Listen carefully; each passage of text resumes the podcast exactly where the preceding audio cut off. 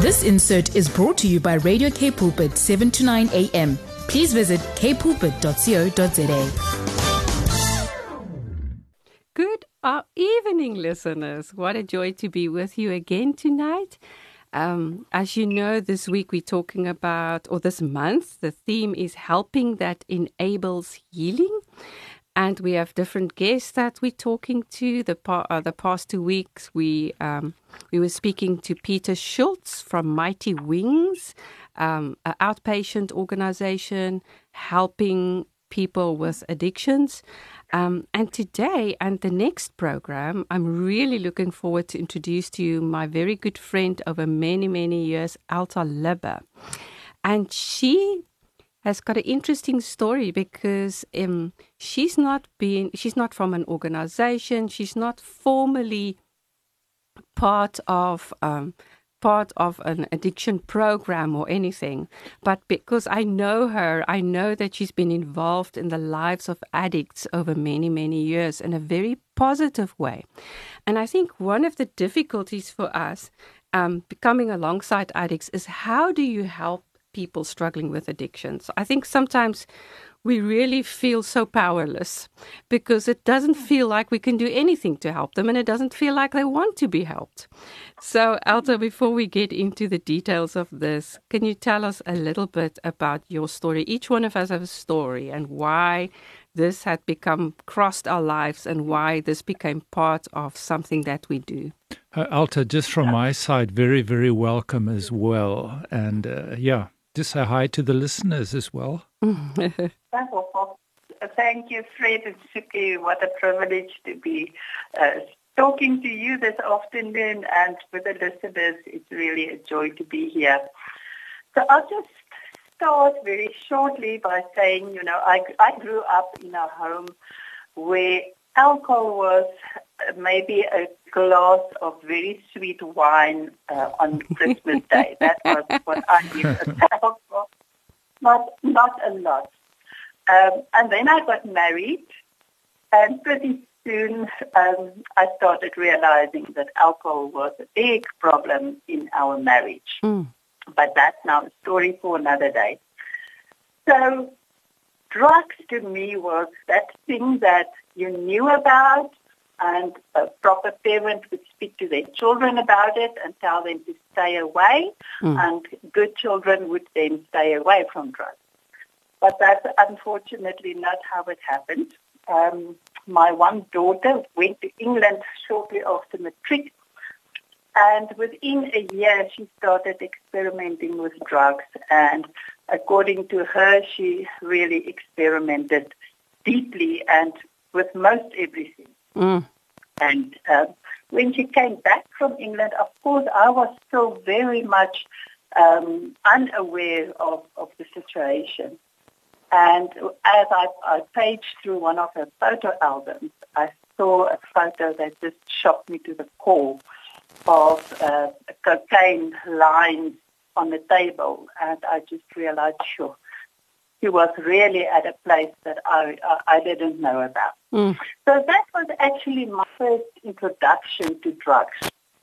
Um, and of course, from there, the Lord just had me on a journey. Uh, and I started learning more, and He started bringing people over my path, and that's how the whole thing started. Then in 2009, another life-changing uh, experience happened, and that is uh, when I got involved with an organization called Disciple Making Movement. It's not an organization, it's just a movement of ordinary people uh, learning to read the Bible and to actually uh, be obedient and, and do what God tells us to do in a specific scripture. And also in that time, it so happened that we started a homeschool center at my house. So there I was introduced to you to working with young people and being obedient to the word. And of course, that was the starting point from where God led me to being becoming involved with drug addicts. Wow. So, Elta, what you're saying to me is that um, in the activities of the school, that some of those young uh, children were uh, addicted to drugs. No, not that. Not that, although there were many of them using drugs, but oh. you know it's difficult to say when a child is. Basically, most of the kids today are really involved in drugs. I would not say that they are necessarily addicted to drugs, um, but, but, most of them are using it in, in a social manner, mm. definitely. And then, of course, they expose themselves to possible addiction because all of us know that for some people they can just use it socially or casually but others they get hooked and then they they cannot turn around and i think that Absolutely. is the horror of all mothers and i'm so yeah. grateful we're talking to you from the perspective of a mother today that struggled with this yeah. and knows and also not only a mother but then a teacher and then someone that started coming alongside people struggling with addiction can you t- tell us more about um, that okay so uh, it was actually quite funny. Um, I, my sister and I were thinking about starting a type of a, a gap year program for young girls. And we had all uh, these uh, pictures of high heels and uh, manners and things like that. And then God sent me the first person that stayed here for a while and he was totally addicted to heroin. I didn't Whoa. know it at that time. So I only found out later that mm. he was a heroin addict, and uh, that was really a very hard school for me to be in. But I'm I'm very thankful that I was able to go through that. Mm. Mm. And I think he was from the streets. Hey, you invited him to stay with you. Um, I'm sorry, I I couldn't get that. How did that happen that he came to stay with you? I think he came from the streets. He didn't have a place to live. Yes, yes he was. He was on the streets, but uh, actually a pastor brought him. That was just after the school moved out of here. Mm. So I had some extra space, and a pastor brought him, and he asked if I would give this guy a gap and give him a space to stay and so on. And uh, my daughter and I prayed about it and we sensed that this is what God wants us to do, and we agreed. Um, that was um, yes, that was quite an adventure. Mm. Oh, uh, wow! He, he, he, he, was with us for a few months, and uh, we tried to get him into a rehab. Um, and the day that he had to go to the rehab, he just couldn't face it, and he ran away. And a few months later, we, he was back, and we took him in again um, but eventually we had to ask him to leave because it was just it, it just didn't work out. It was just too much. Wow. So so some people would say that you were helping him. Um, but it, you know, what of the what you did do, do, you think was really helpful? And were there some things that you uh, did that you think now were perhaps not that helpful? Yeah, I, I think that, you know, when we met him, it was um, the, the, the request was provide him a place to stay because he's got a job now and he's moving forward. Um, so I think providing a place to stay is a good thing, but also working with that person. I remember now at that stage I was very, uh, very much a novice and I really, I had no clue what I was doing. Um, so yes, I think there were some things that maybe enabled him to continue with his addiction, but mm. at the same time, we, we, we kept on talking and speaking about the problem and what can be done to resolve the problem and how we can get him into a rehab and so on. So uh, he, he, he eventually did go to a rehab. Um, but unfortunately, he returned. He went back to the streets after that. Mm. Mm. Mm. And so people would immediately say, "But why don't you reach out to him again?" um, so, what in, in your in your view, why did you yes. not? Mm, what have you learned? It yeah. sounds like you learned a lot about boundaries. Yeah. yes, yes, that that that was um, what I told him before I had to, to the, the Last time that we had to let him go, I told him, you know what, if you don't go to the rehab now, um, that's it. Then I can't take you back in. And since then, it's actually quite um, now at the, on the streets again, but basically across the road from me. Mm. It stands there and he begs there, or doulas there as he, as I call it, and but I stop and I greet him and I ask how he is and so on. Um, yeah, that's so. So I think to stick to the boundaries once you've said this is what I am going to do, and then to keep to that, I think that's very important. Mm, thank mm. you so much for that. Um, we're going to talk more about this because I think there's so much to delve into. But let's just take a quick break, and then we will talk more after that. Um, Elta, so much uh, thanks and gratitude for what you have shared. And um, it, it could sound like he was that that young man was the only one you helped. You know, what were some of the other stories that you had experienced and other people that you helped along the way?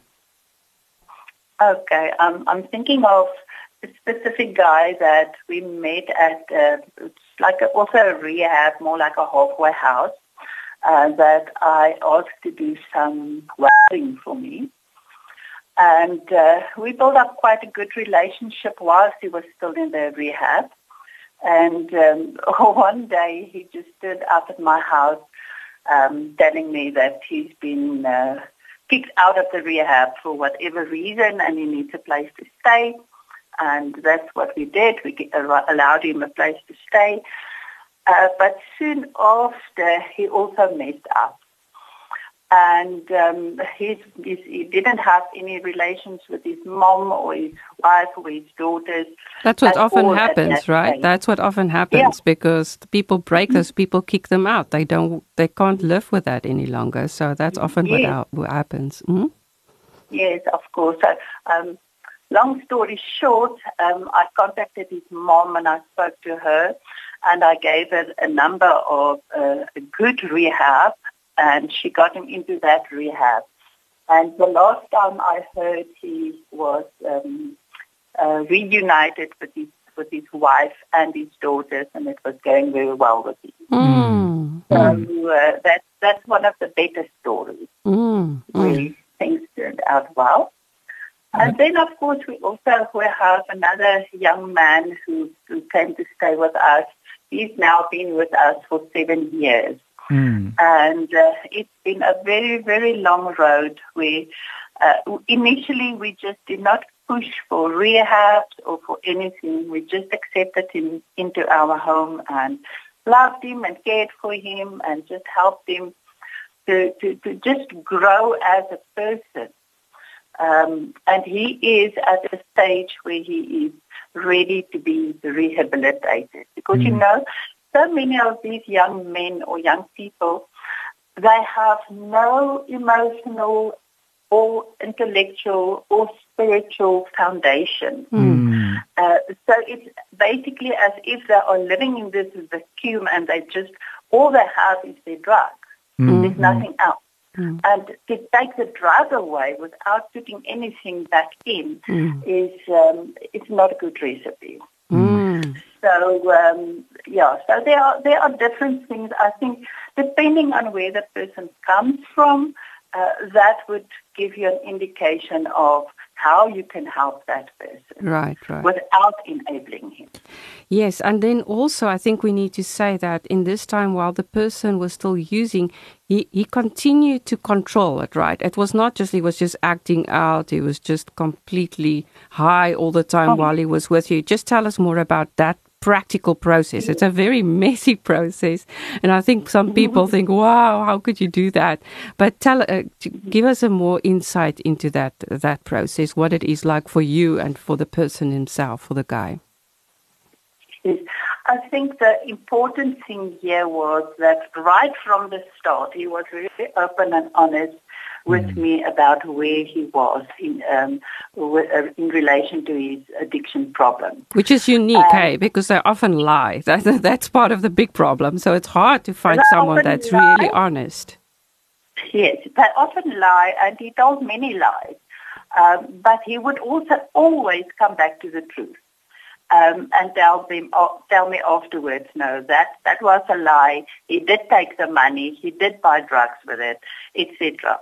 But right from the start, we, we we try to, to have an open and an honest relationship. Mm. So we could really speak openly and honestly about where he was, what he was struggling with, um, you know, what his plans are, etc. So I, I think that that's a very important thing is to mm. really be open and honest with one another mm. Mm. and address the problem as the problem, not see the person as the problem, oh, but to very see the important. problem, the, the addiction as the problem. Very important to distinguish and not so easy to distinguish that, right? Because the one is so much part of the other. It's really hard to see it as two separate things.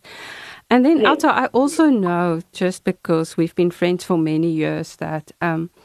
Um, that it wasn't so easy from the community. You even experienced persecution from other. Christians around you that couldn't understand that you were mm. doing, and uh, maybe you can share some of that with yes. us. Yes, they, there was a lot of rejection, even from my own family. They they totally rejected us for quite some time.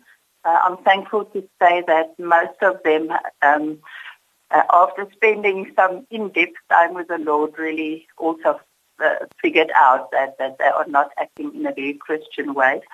So yes, there was a lot of rejection from community and family. So and what so would on. they say? What would they say? Just practical, specific, that people can hear. What was the problem? Why why did they reject? What did they say? you you don't do that. You don't you don't help somebody like that. You send them to a rehab. But you know the problem is rehabs are extremely expensive. Good good rehabs are very expensive. It's not possible for anybody to go to a rehab. And some of the rehabs that you can go to, uh, the problem there, the drug use and drug abuse inside the rehab are, are worse than on the street. What know. an irony. So it's, that, that's a problem. We have a really a big, big problem what to do and where to send these guys. Um, if you can find that and you can afford it, it's no problem. But mm. if you can't afford it, it really becomes a problem. But it's important so, what you're uh, saying because I want people to hear that, that all rehabs are not necessarily the answer. Um, because it's oh. kind of disgusting to hear what you say, that, that there are drugs being used at rehabs, because we don't normally think that. We always think a rehab is a healing place, but you're saying that that's not actually the case. And, and I know you have a lot of experience with people at rehabs. Yes, we've, we've been to many, many rehabs and uh, talking to different people about the rehabs and what goes on there. And, and some of the stories are really horrific, where, where uh, some of the addicts are being used and sexually exploited, mm. how they use them for, you know, cheap labor, that, that type of thing mm. happens. Uh, and even and even in Christian settings, right? Yes, um, you know, it's easy for, for rehab centers to advertise themselves as a Christian center and maybe put in like they do Bible studies or they have some sort of a program or listen to tapes and so on. But it, it, it's what the people inside the rehab does. So the last rehab that we've been to, uh, there were really people uh, on steroids keeping the discipline in the center mm. and uh, it was really not a, a, a very good place. Um, we are looking at a new place at the moment where uh, the, the, the addicts that went through the program are currently employed at the rehab. And that tells me that uh, they found something uh, worthwhile at that rehab, and that's mm. why they are wanting to, to give back to other people what they've learned there. Absolutely. So what I'm what I'm hearing, Elta, is that uh, one of the good ways to help is not just to send somebody to a rehab center, because I think that is mm. what family members often want to do, or friends yes. of of an addict, is just send them off, uh, drop and go, mm. and and not to have anything more to do with it. Um, mm. So, how how should a family member and, and friends uh, actually really help? Uh, those are some of the things that you had done. Mm. Well, I think part of it is to really physically visit the rehab center to see what's going on there, to speak to the people uh, that are there, if you are allowed to. Mm. If you're not allowed to speak to any of the, the addicts in, in the center, be very aware because then they are trying, then they are hiding something. So speak to the people inside, speak, uh, look at the, the, the place itself, what is what are they doing to keep the people active? What type of programs do they present? Mm. Uh, all those things plays uh, play a very very important role in uh, the rehabilitation of the addict in the end. Elta, I think what we're talking about is so important. We've we haven't often mentioned this at any of our previous programs, and we had spoken to quite a few treatment centers. So um, it's something that we can definitely continue to talk more about in our next program. So listeners, uh-huh. be sure to tune in next week again, and also the previous two weeks we had spoken to um, Peter Schultz from Mighty Wings. Um, and they have an outpatient treatment center, which I think is perfect. Um, when I listen to you, Elta, I'm just thinking how great it would have been for you guys to have had an, an outpatient treatment center in your area. That while hmm. people were not ready or didn't have the means to go to a full time treatment center, that they could do an hmm. outpatient thing because this is like twice a week. And, um, and they help hmm. the families, friends, partners, parents, and the addict. And I think it's so important. So, listeners, if you missed that those two programs, make sure that you catch up on that and that you download the the podcast for that. And then make sure that you tune in again and invite your friends to listen. I think Elta's got a very unique story. We don't often hear speak to people um, um, like her who had been involved as from a, the, a, an individual's point of view with other people struggling with addictions. Till next time, God bless. This insert was brought to you by Radio K Pulpit, 7 to 9 a.m. Please visit kpulpit.co.za.